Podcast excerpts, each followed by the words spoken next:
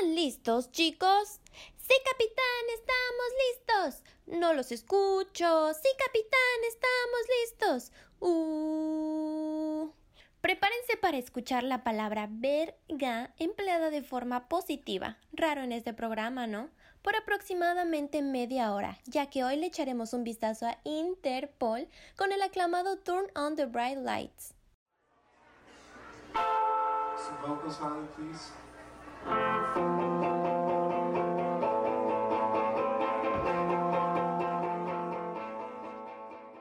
Ay, ay, ay, ay. El the Bright Lights. Dorime, ameno, ameno, dorime. Hola, mucho gusto, ¿cómo están? Estamos en un nuevo podcast de Louder. Ya es viernes.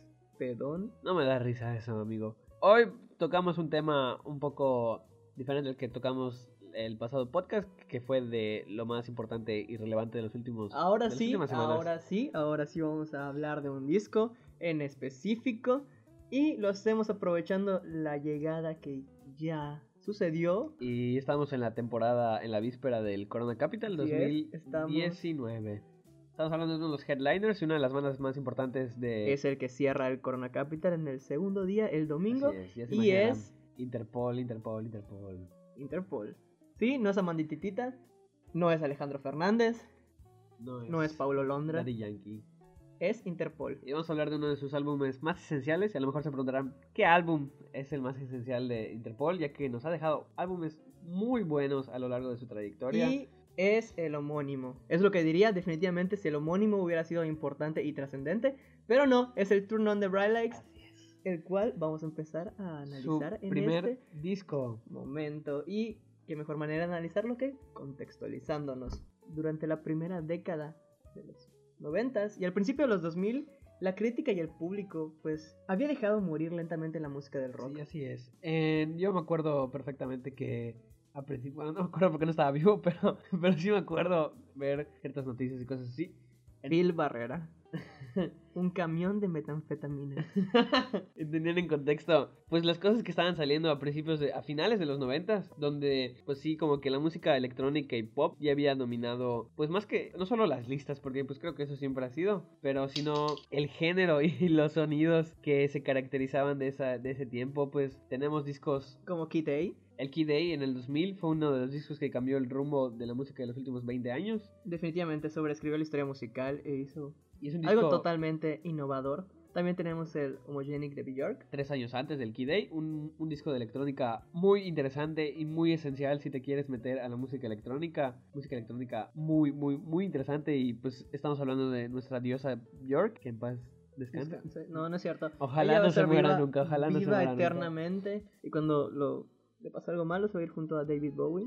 Tenemos los discos de los discos de Afex Twin, discos como el Classics o el Select Ambient Works. O sea, la música electrónica estaba dominando la, la industria musical y la música pop como bandas como Cher, como Britney Spears, Madonna. Las guitarras habían dejado de sonar un poco menos y de la manera en la que sonaban antes. Había como disminuido mucho después de la cúspide de lo que sería el grunge. De, con Nirvana, con... Con Pearl Jam. Y desde los 80s igual, con The Cure, con The Smiths. Todo, todo eso ya era cosa del pasado y ya la gente se había hartado básicamente, quería escuchar algo más, quería escuchar algo nuevo, algo refrescante, algo incomprendible de alguna manera y fue lo que nos entregó Bjork, nos entregó Tom York, nos entregó Sí. Apex Twin y nos entregaron todos ellos. Sin embargo, retomando ese sentido de nostalgia, llegaron ciertas bandas y curiosamente llegaron bandas del mismo lugar, o sea, por alguna razón. Sí, fue una oleada en Nueva York muy Nueva York importante. se puso de acuerdo para hacer esta nueva generación de, de rock, comenzando curiosamente no con el Turn on the Bright Lights de Interpol, sino con el Is This It de, The, Strokes, Strokes. quienes también se presentarán en el Corona Capital. Así es. Y bien podríamos hacer un bien podríamos hacer un disco de Lazy Seed y de su importancia porque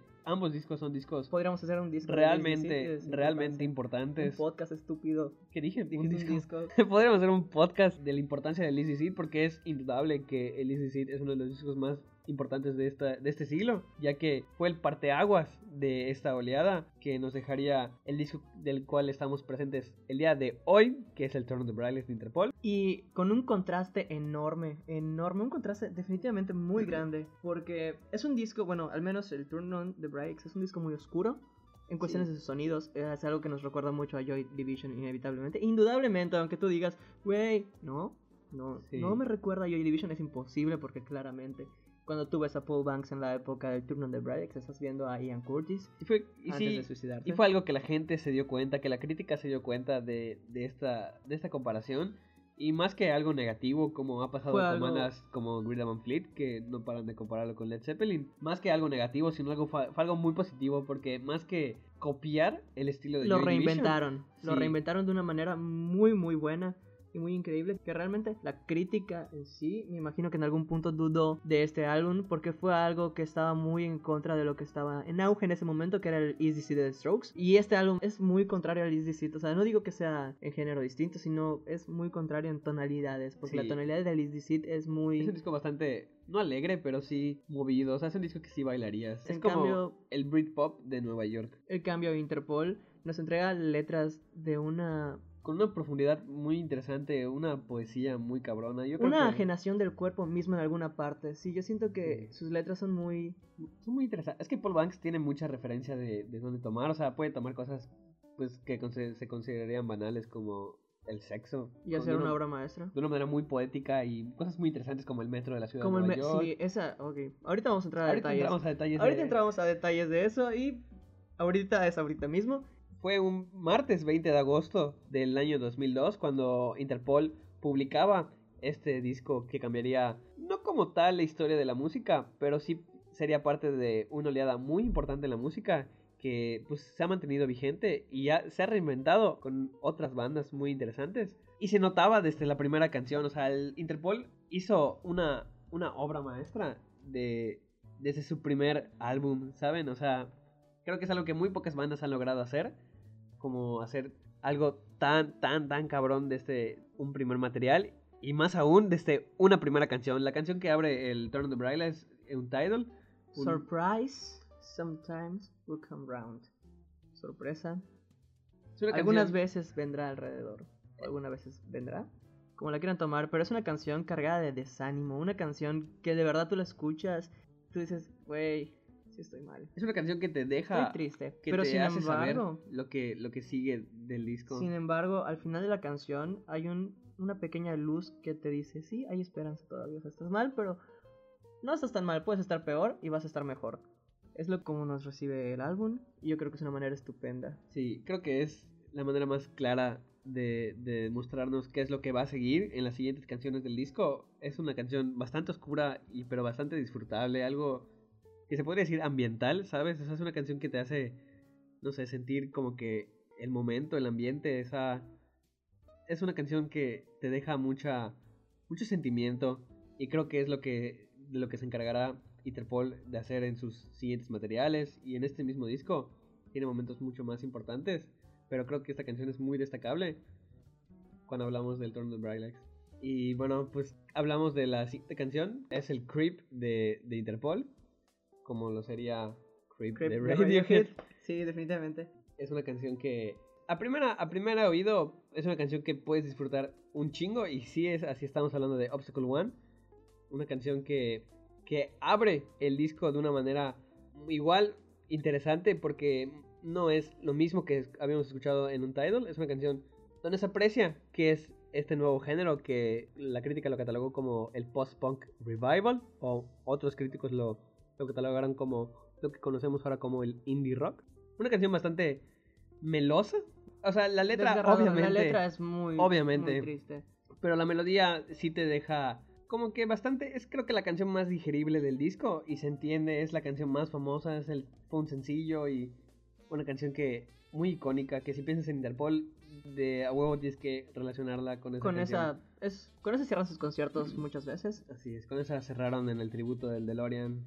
Pero de esta canción yo solo quiero agregar lo que dice la letra. Que la letra es básicamente que alguien está interesado en esa persona, viviendo la etapa del amor, y a la otra persona simplemente ya no le importa. Yo creo que es algo que no la... Bueno, yo creo que es algo que le ha pasado a muchos.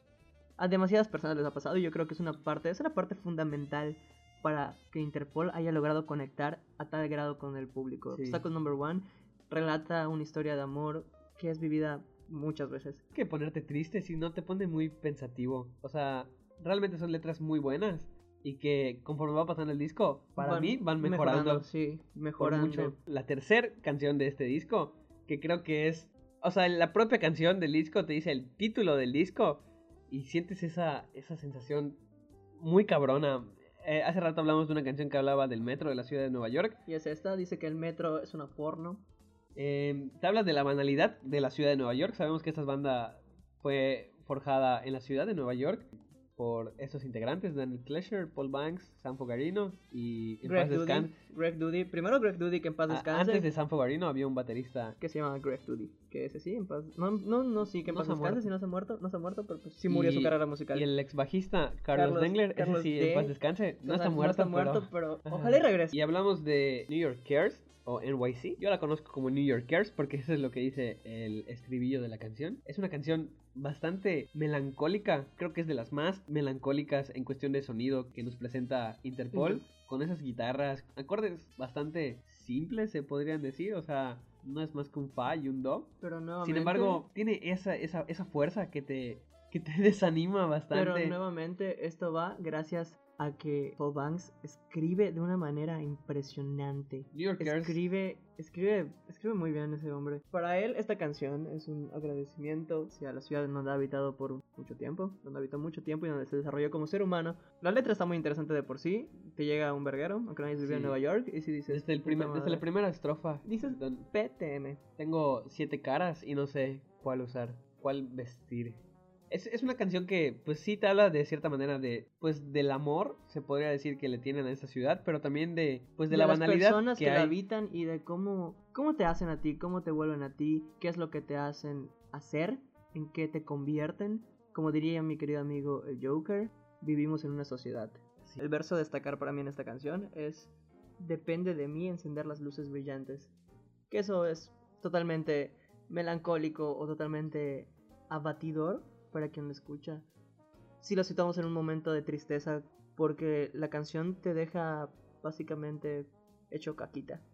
Y ahora vamos con PDA. Yo creo que creo que algo muy interesante que, que muchos de los discos más icónicos de la, de la música tienen son esas como que triadas o vinas o cuartetos de, de canciones que puedes escuchar de Seguidas, corredito. Y no te vas Y- a aburrir jamás sí. en la vida y las tienes que escuchar de a huevo juntas. Sí, creo que estas tres siguientes forman parte de, es- de esta, de esto que estamos mencionando. Hablamos de PDA, Say Hello to the Angels y Hands Away, que son tres canciones que son completamente diferentes en ciertos puntos. PDA es una canción bastante, bastante punk dentro de lo que es su género, que es post-punk revival. La letra habla más de un hartazgo en cuestiones de noviazgo. Sí. Habla de muchas peleas, son conflictos.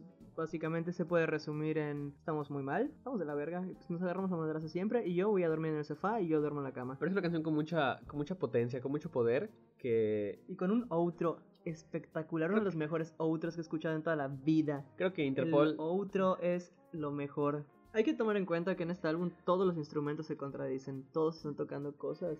No, pero no terminé de decir lo mío. Me Vale, verga. Todos los instrumentos se contradicen básicamente. Sí.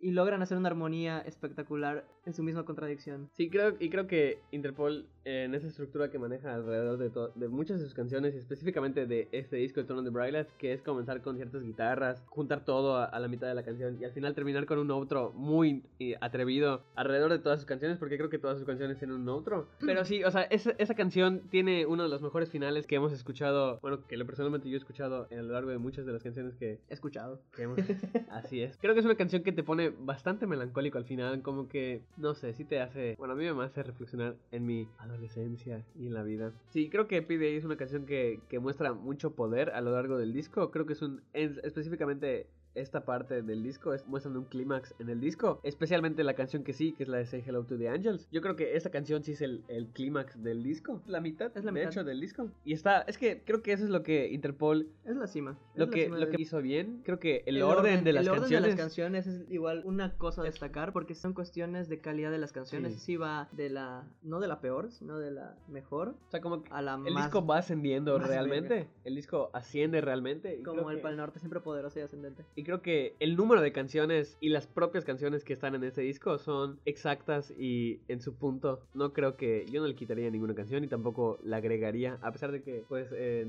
la, Vamos en la- cuenta que tienen Suicide Specialist, que es una canción tiene canciones inéditas y que por lo menos yo he visto muchos comentarios de gente que, que le hubiese gustado que esas canciones estuvieran en el, en el propio disco, pero sí creo que ese disco sí es un disco que no tocaría absolutamente nada. Cada parte, cada transición y cada, cada inicio y final de cada canción te deja con el sabor de algo más que te lo dan al final de cuentas en la siguiente canción. Y Say Hello to Say the Hello Angels to the Angels. es una canción muy potente. No es un brazalete. Definitivamente, Say Hello to the Angels no es un brazalete. No es un concepto. ¿Qué es Say Hello to the Angels? No tenemos la más remota idea de qué quiere decir. El, el, el lyric realmente es algo muy metafórico que creo que ni siquiera Paul Banks ha entendido todavía. Se puede entender en ciertas maneras de que pues es una canción romántica en- de cierta manera, pero sí de no... una pelirroja. El mensaje es bastante extraño y creo que, que es algo, es como que un- una preview de lo que Paul Banks igual nos iba a dejar en sus demás materiales. Creo que a lo largo de, de su carrera Paul Banks fue haciendo mucho más metafórica su, su- Su sus lírica. líricas.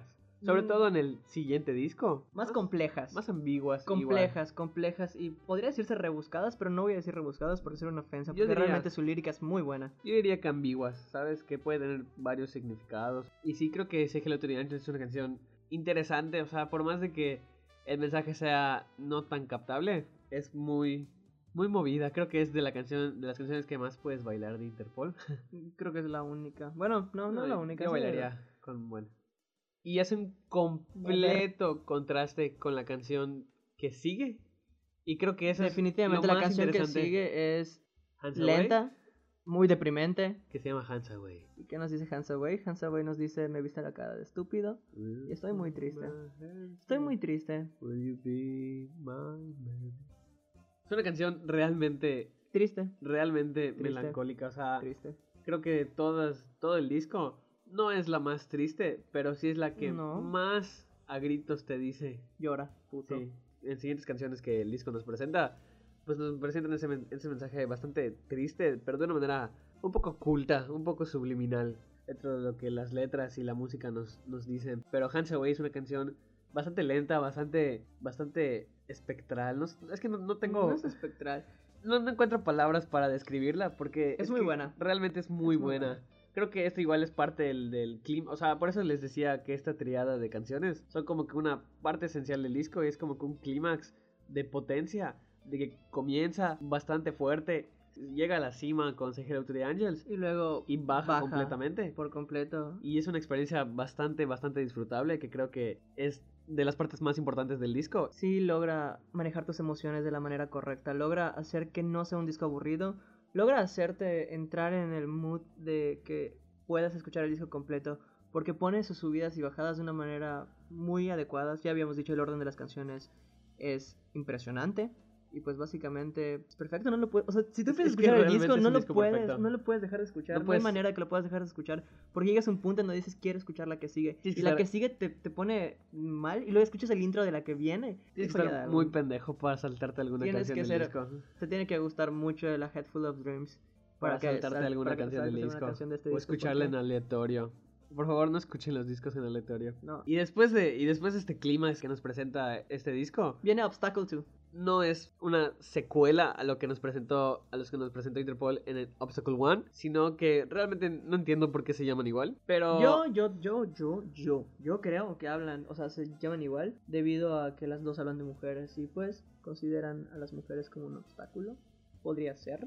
Puede ser una Podría interpretación. ser. Yo nunca lo había pensado. Pero esa canción es creo que una de las más banales del disco. Pero creo, bueno, antes de hablar de la letra, creo que hemos dejado muy secundario temas bastante interesantes dentro de este disco. Y creo que este, específicamente esta canción nos lo presenta muy cabrón. Y creo que es de los primeros acercamientos que tenemos a lo que otros miembros de la banda nos pueden presentar, como es Carlos Dengler. El, el bajo de Interpol es creo que de las cosas más importantes. En este Bueno, álbum. no creo que es, es la cosa más importante En este álbum. En O sea, este álbum y general, en el que sigue en y en este- el que en sigue, este- pero creo Pero en que este álbum, sí.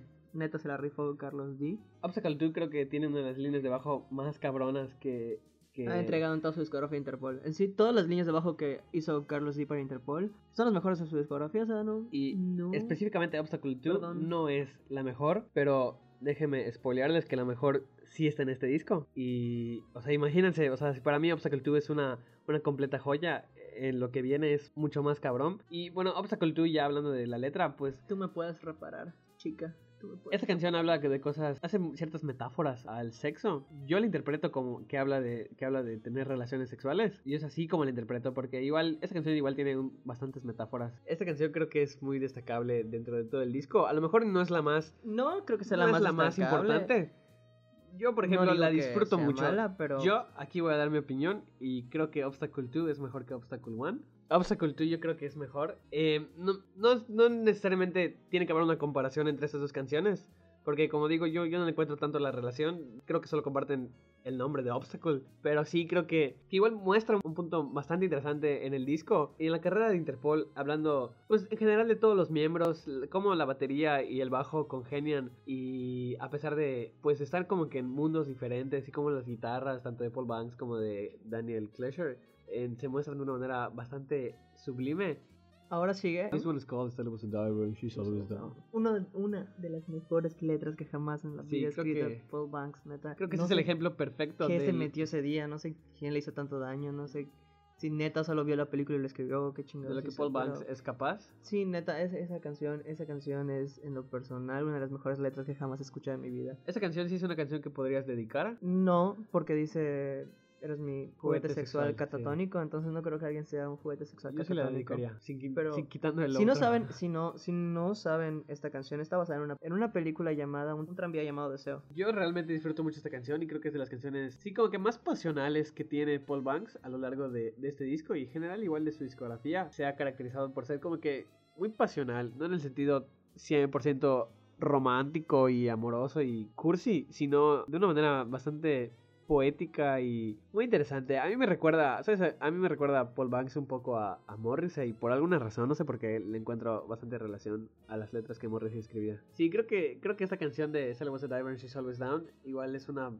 parte bastante interesante y otro contraste de lo que era Obstacle 2, que igual es una canción con bastante poder, o sea, al igual que Obstacle 1 y canciones como PDA o Say Hello to the Angels, una canción que tiene bastante poder y otra vez Was a Diver She's Always Down es una canción que vuelve a bajar el ritmo de lo que es el disco y te mantiene bastante relajado de cierta manera, pero con una letra bastante interesante que, que más que ponerte triste o molesto o algo así, simplemente te mantiene, no sé, de una manera como que intrigado. La canción más, bueno, la segunda canción más poderosa del disco para mí es Roland. Después de Say Hello to the Angels. En cuestión creo- de ritmo, el ritmo está muy movido. Creo que es la canción más punk que tienen, pero tampoco podemos considerarla como una canción punk. punk, ¿por qué no? Sin embargo, sí creo que tiene, igual creo que es uno de los intros más interesantes que tiene que tiene Interpol y que tiene el disco. Din, din, din, din, din, din, din. Es, es, es un disco, es una canción muy, muy, muy, muy, muy interesante y creo que yo sí la considero una de las mejores canciones de este disco. O sea, creo que aquí en esta parte del disco ya estamos llegando a una parte final.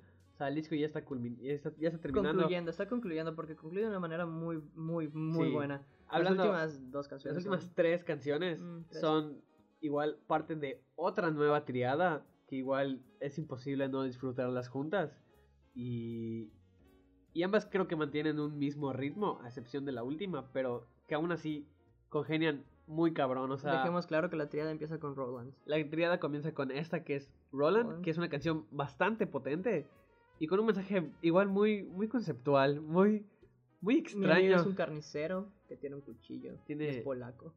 16 cuchillos dices? 16 cuchillos y es polaco. Es una canción muy extraña, muy conceptual, pero creo que es muy, muy interesante. Y hace rato Rodrigo mencionaba que para el PDA es el mejor, tiene el mejor outro de Interpol. Sin embargo, yo podría decir que Roland tiene el mejor outro de Interpol. Y creo que realmente es una canción muy disfrutable que, no sé, o sea, que te intriga en todo momento porque es, es muy potente, muy potente, pero no, no, no es tan, o sea, no tiene esa misma potencia que tiene Say Hello to the Angels, Y que estoy 100% seguro que es la que más les va a poner a bailar en el Corona Capital. Bueno, después de Say Hello to the Angels, es la que más les va a poner a bailar en el Corona Capital. Si van al Corona Capital, si no van al Corona así es Capital. que la tocan. Sí la tocan. Sí la tocan. Sí. Si no van al Corona Capital, mi pedo, lo sentimos. Va a estar muy chingón. Se los reseñamos la próxima semana. Sí, estén pendientes.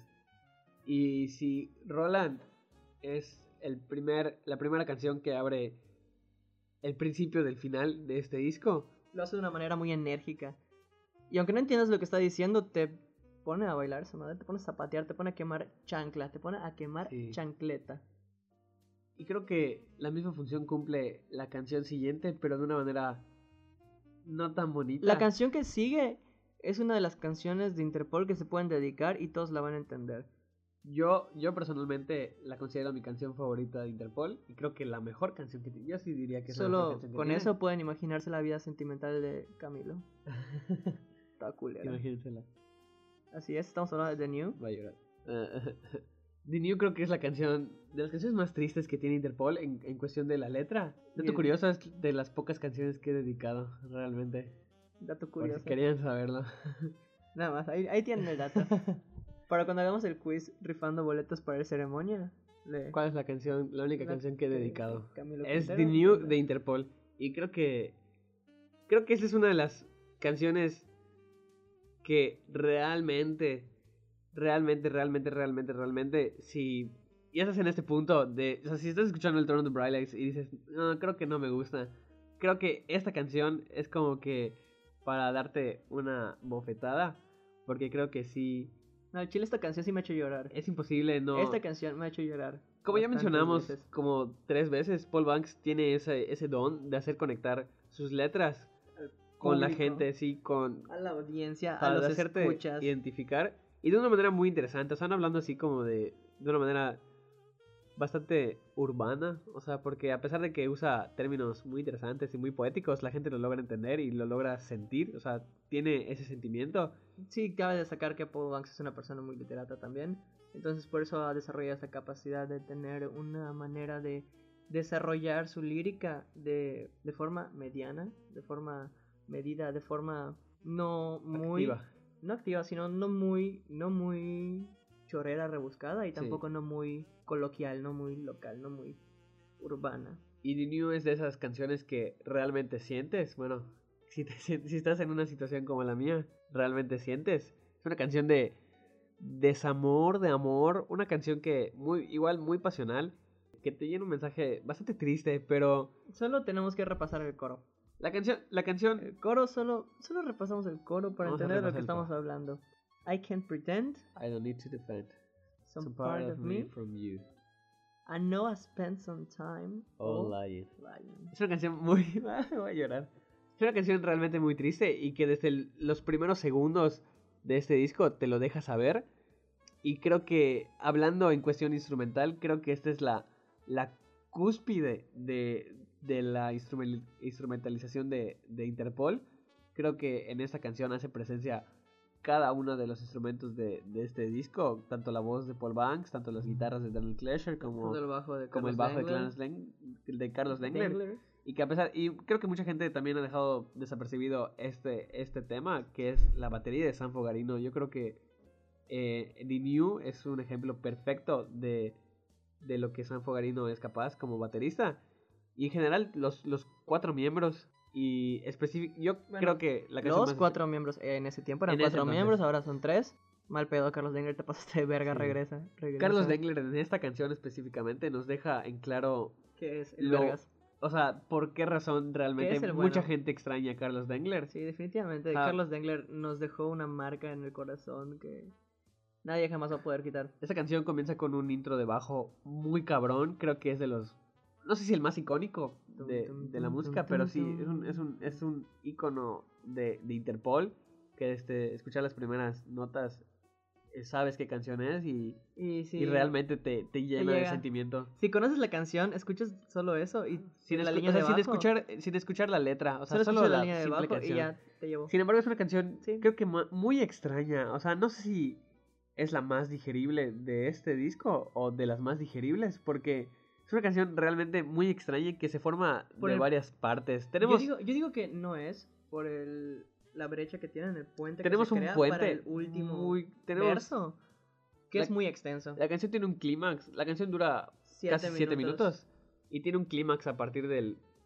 del sí, Del- como del sí, 2.35. del 3, sí, a partir del minuto 3. Empieza un puente muy extenso. muy cabrón. Sí, al todo el sonido que había manejado en los primeros minutos. Sí. Se Sí, van a unas guitarras espectaculares que suenan muy estridentes. Sí, a sí. comparación de lo que habían manejado antes, que era algo muy calmado, muy en la línea de bajo manteniéndose normal y solo la voz cambiando de tonalidades para poder hacerte llegar. Y cuando nos sorprenden con este cambio repentino, que se viene preparando muy lentamente. Es una, es una explosión es muy que- cabrona. Es que se el cambio se empieza a preparar en la canción, pero tú no te das cuenta que se está preparando hasta que ya entra de golpe. Entonces tú dices, ah, cabrón, Es- ¿cómo es- no lo vi venir? Es muy difícil explicar esta, estas cosas si no han escuchado el disco. Creo que realmente tienen que, tienen que escuchar la canción para entenderla porque es realmente algo bastante, sí. bastante extraño. Porque, por ejemplo, si, hicieron, si nos hicieron caso hace ratito de, de dedicar la canción, primero escúchenla porque no va a ser que los manden a la verga por, eso. Porque realmente es una canción que comienza muy triste, que tiene una letra muy triste, pero a partir de esta, de esta parte instrumental, que dura de a partir del minuto 3 hasta el resto de la canción, solo contrarrestada por ciertos versos que se mencionan, la canción es una explosión muy cabrona y se convierte en una de las canciones más explosivas del disco, junto a Say Hello to the Angels, contra Rollins. La línea debajo de Carlos Dengler de es, que realmente- delicia, es una maldita delicia. Si están escuchando este, Es si están escuchando este podcast antes de escuchar el disco, cuando terminen de escuchar esto, siéntense, agarren unos audífonos y realmente pónganse a escuchar esta canción. O sea, si no han escuchado a Interpol nunca, no lo hagan, porque no les va a latir la banda tanto, yo creo. Yo digo que sí deberían comenzar con esta canción. No, yo digo que no. Yo digo porque- que no deberían de comenzar con esta canción. es, que- es como yo no la comparo tanto, o sea, no una comparación en, en cuestión de sonido, pero sí en cuestión de estructura, como la de Happiness is a Warp Gun de los Beatles, que es como que un, son como tres canciones dentro de una misma canción, o como la de Parent Android de, de, De- de, OK- de Radiohead, En el OK Computer. que son como varias canciones dentro de una canción que te muestran ciertas partes, como que la parte movida, la parte explosiva, la parte... O la como parte- Jesus of Suburban de Green Day. Ah, no sé. No es de cierto, eso. no, no es cierto, no, no le metan ese pedo. Díganle no a Green Day, por favor. Por favor, no. Díganle no a Green Day. Y sí creo que esta canción, esta canción se divide igual en ciertas partes que son como que, como que parte de lo que es Interpol, o sea, es como que la esencia de Interpol dividida en tres partes que se aprecia muy bien en esta canción y por eso yo sí creería que es la una de las canciones más esenciales para entenderlos. Y bueno, les decía, realmente O sea, esencial, esencial para entenderlo, sí es. Pero para introducirte al mundo de Interpol, yo digo que sería Obstacle One. Sí, O empezar con Evil, pero ya es otro pedo también esa, o sea, no es de este disco. sí. Y bueno, Pero y- obviamente si están escuchando este podcast de huevo tienen que conocer el disco, no creo que se hayan metido a escuchar podcast de música si Sí. no han escuchado. Oh, sí, sí, música. muchas gracias por escucharnos. Y como mencionamos, esta canción pues hace igual un contraste muy extraño con lo que, con lo que habíamos escuchado antes, que era Roland. Pero, pero hace aún más contraste con, lo, con la última canción del disco, con la última de esta triada que ya mencionamos. Y creo que la canción perfecta para cerrar el disco. Y es que, es que de verdad el disco es muy bueno, es que es muy bueno. O sea, de verdad, cada canción y cada orden en el que está puesto es indispensable para entenderlo y creo que Chúpaselo. sí, no sé, no voy a decir nada. Presentamos para cerrar ya. Bueno, todavía no cerrar. Puede ser que nos extendamos un poquito más como acostumbramos siempre que decimos que vamos a cerrar. Pero ya para, para cerrar, antes de cerrar, está la última canción del disco. Que es Leif Erikson. Mi amor es subliminal. Leif Erikson creo que es la canción de las canciones más tranquilas que nos tiene este disco junto a Y- Hands Away. Y es una conclusión perfecta porque después de toda la intensidad que maneja el disco, cierra como empezó, tranquilo, leve, con dejes de tristeza, pero con toques de esperanza. Sí, y con ese sonido misterioso que tiene, Ese sonido que, que te intriga. que te intriga, así que dices, ¿qué podrá venir? ¿Qué se viene? ¿Qué se viene? Y como me imagino que Paul Banks dijo en ese momento, fue, se vienen cosas grandes. Y el álbum en sí ya era una cosa grande y después Sí. sacaron otro álbum que también fue grande. Y tenía razón, se vinieron cosas grandes después de Sí, eso. Interpol cerró. Pero cierra con ese mensaje, ese mensaje de que se van a venir cosas chingonas. Sí, el disco Solo que ellos sí lo cumplieron, ¿no? Como... cierra con, esa, con ese sentido de esperanza, en teoría, sí.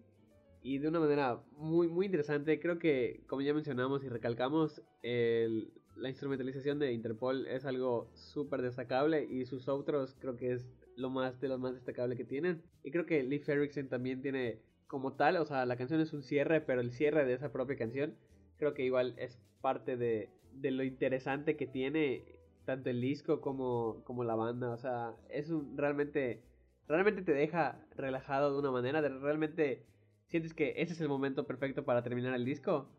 Piensas que aquí ya, aquí ya no hay más en la vida. Pero sí hay más, sí hay más, sí hubo más. Después de ese disco sacaron Antics y pues... También deberían darle una ojeada a ese, pero no es lo que Nos- Lee Ferrickson es la canción nos perfecta. compete para, en esta ocasión. Lee Ferrickson es la canción perfecta, Perfecta para cerrar. para cerrar el disco, para pues para cerrar, en general, como que esta primera probada que nos tiene Interpol. Que realmente fue la mejor. Fue un disco para debutar bien chingón, así como Caloncho lo hizo con Fruta Volumen 1. Creo que es muy cabrón que una banda realmente nos dé todo su potencial. En el primer disco, en, el su primer, álbum. disco. Interpol son la prueba viviente de eso. Em, Los Caligaris. Hablando en serio, pues tenemos bandas como King Crimson, tenemos bandas como The Strokes. como The Strokes, como Arctic, Arctic Monkeys. Monkeys, sí, como Arcade Fire. No, Ah, eh, no. como Block Party. Ah, Block, Block Party, ese sí, señor disco que sacaron, sí. sí. Señor disco, ese disco de Block Party tampoco es lo que nos compete en esta Sí, ocasión. o sea, creo que Así que ya para concluir, Creo que que para concluir hay que dejar en claro que sí, que tener este punto de comparación en la carrera de Interpol es algo muy grande, o sea, como que tener esa carga como banda de, de tener el tono de Braille siempre en su carrera, o sea, como que comenzar con algo tan perfecto, que sí, es que lo que hace, lo que, lo que va a hacer, no siempre va a tener ese- esa comparación con el tono de Braille, o sea, puede hacer un disco igual de perfecto como sucedió en teoría con el con Antics, el Antics, pero pero, las nunca lo va a comparaciones- superar. Nunca va a Sí, lograr creo que superar. Creo que tener esa carga es algo es algo bastante pesado que ha tenido que, ha tenido que Además, cargar tenemos Interpol. que manejar el factor de que era un joven Paul Banks, era un joven Fogarino, era un joven Carlos Dengler que todavía permanecía en la banda, entonces habían muchos factores en cuestiones de sus experiencias vivenciales que les permitieron desarrollar ese disco. Si ellos no hubieran vivido lo que vivieron, las experiencias que tuvieron, no lo hubieran podido desarrollar. Entonces yo creo que igual tiene que ver el factor tiempo y el factor que se vivió en sí en Estados Unidos con el movimiento que surgió a raíz de The Strokes. Sí, creo que, no sé, el Turn of the Braille sí se ha convertido en, en un icono de, de la cultura, de la música en Nueva York, yo creo, y, y tienen toda la razón, o sea, es un disco realmente perfecto, o sea, yo sí creo que son esos discos que merecen, Mi Que merecen- Pitchfork, es un ¿qué pendejo. pedo? Pitchfork le puso un 9.5 ¿Qué pedo, a- Pitchfork? al, al Turn of the Braille, por si no sabían. Son, esos son de esos discos que merecen un pedo, 10, Pitchfork? pero es igual, va para otro podcast. ¿Qué pedo? De esos discos que Sí, vamos a realmente hablar de- de merecen, ti. No te vas a salvar, Pitchfork. te- merecen te un 10. Ya te cargó. Y yo creo que, bueno, se, como creo que Interpol sí ha tenido como que esa, esa carga encima de tener el punto de comparación con el Torno de Braille. Sin embargo, sí ha logrado superarse de cierta manera. Yo creo que el nuevo Interpol que estamos escuchando ahorita mismo en, el, en este 2019 es un Interpol completamente nuevo, pero bastante reinventado. No creo que haya hecho algo malo, pero es lo que menciono. Siento que tener ese gran peso de cargar No, para mí sí es algo malo, perdón. Perdón otra vez. No me gustó nada su nuevo disco. O sea, A mí tiene sí- canciones a buenas. mí sí me pero gustó. nah, no Pero lo es que- no lo dijeron. Es que es lo que pasa, o sea, tener este peso tan grande de cargar con un 10 de 10 como un Turn on the Brylex es realmente difícil, o sea, como que por más bueno que hagas algo, siempre va a haber esa comparación dentro de, es que de que no es mejor que el Turn on the. Brylex. Se reinventaron de una forma muy mala. Mm, Para yo- mí se reinventaron mal. No tuvieron. el, por ejemplo, en, su- en el 2014 con El Pintor, yo creo que sí fue como que un intento de recrear el on the Brylex otra vez. Y a pesar de que obviamente no lo lograron, sí hicieron un sonido bastante... ah, Yo disfruto mucho. El Pintor. Para mí el, el sonido del, del pintor es mucho más interesante que el de... Yo he visto el muchas quejas de este disco. ¿Cómo se llama el último disco que sacaron? No, Ni siquiera lo tengo en mente. Marauder.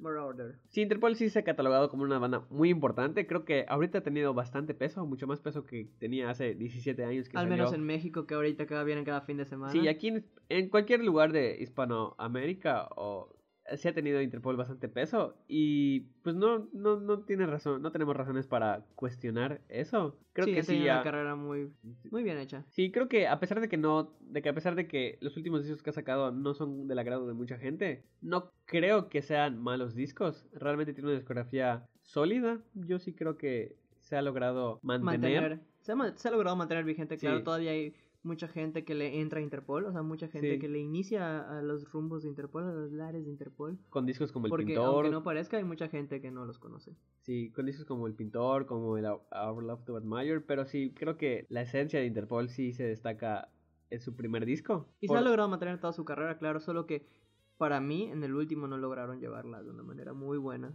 No lograron yo mantenerla. lo, yo lo disfruté correcta. sinceramente. Pero sí, creo que obviamente mejor que el Trono de Brylex. No creo que algo pueda ser mejor que el Trono de Brylex. Creo que el Trono de Brylex sí es un punto bastante importante en la música. En la música de los 2000 Que, y pues mucha gente a partir de ese disco también como que comenzó a hacer su propio sonido. Podemos mencionar a Motorama, Sí. podemos mencionar a bandas De de... Leaders, que a pesar de que comenzaron de ciertas maneras También a podemos la mano. a sí. Human Tetris, podemos mencionar a Human Tetris. Sí, creo que Interpol ha sido una banda bastante importante. No tanto como la banda más influyente, pero sí una banda que se ha mantenido Sí hay gente que ha intentado replicar. basar su música en ellos, pero definitivamente no son The Strokes como para que todos hayan intentado Sí, basar su música en ellos, pero sí son importantes para la música en, en un grado menor. Que sí creo que a pesar de creo que a pesar de todo esto que hemos mencionado de Interpol, nunca ha llegado a ser de, la, de una talla tan grande como lo es The Strokes.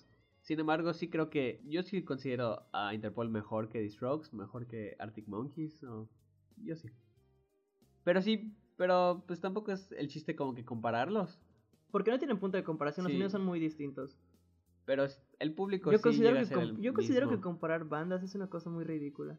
Eh, yo siento que Yo siento que lo adecuado sería comparar los discos Sí. de la banda en sí mismos, porque comparar bandas tú no puedes decir es mejor que bueno, esta. por ejemplo, Porque al menos que sea, al menos que sea pop punk, porque si es pop punk sí, Sí. puedes decir es una mierda. O sea, Una- sí, una- es válido decir que el pop una punk que yo sí asimilo mucho con The Strokes es digo, no The Strokes con Interpol es Franz Ferdinand en su primer disco específicamente en el Franz Ferdinand. Yo a los que más asocio con The Strokes es a Libertines. Yo con The Strokes es a Libertines. Libertines y The Strokes siento que van en el mismo pedo.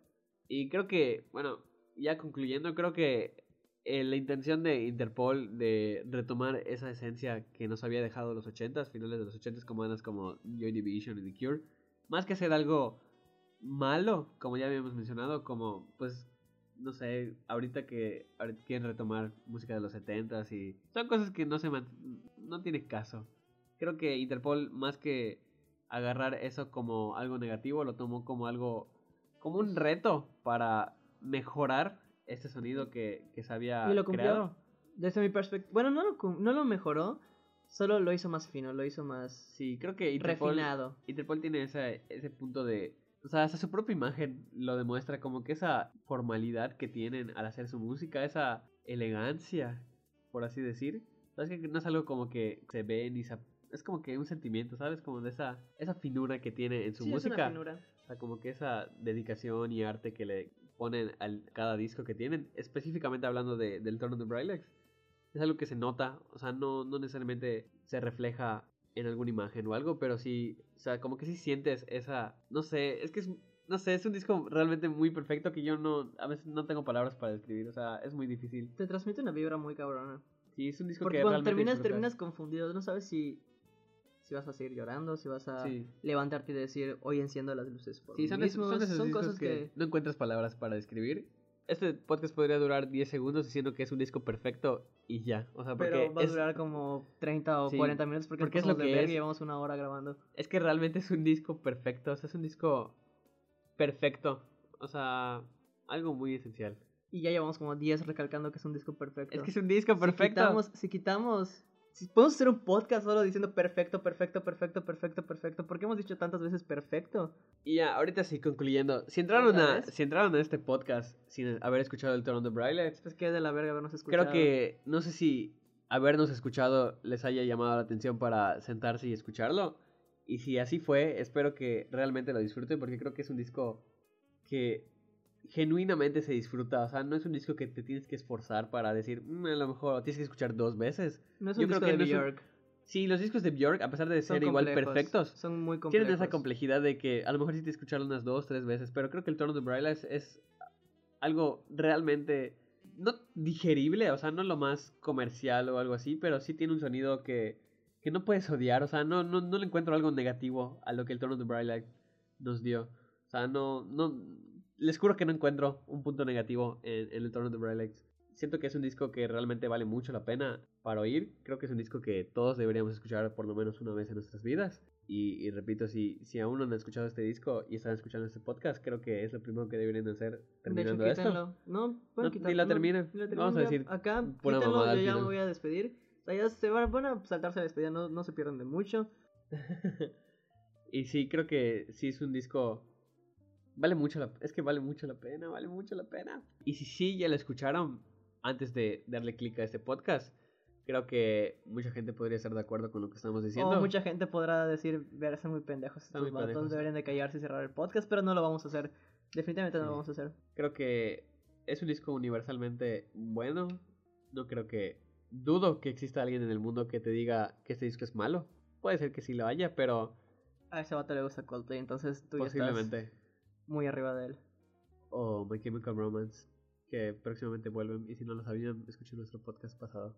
Y bueno, yo creo que concluyendo otra vez, el tono de Brylex Es una daga es una álbum. verga. Y punto. Daga. Punto. Adiós. Ahorita sí. Síganme en Instagram como, como Luisito Comunica, arroba Luisito Comunica. Y yo soy el viejito que le comentó que no conocía el mar. Etiquétenme en sus es, así es. publicaciones. Y ya es todo. Adiós. Bye.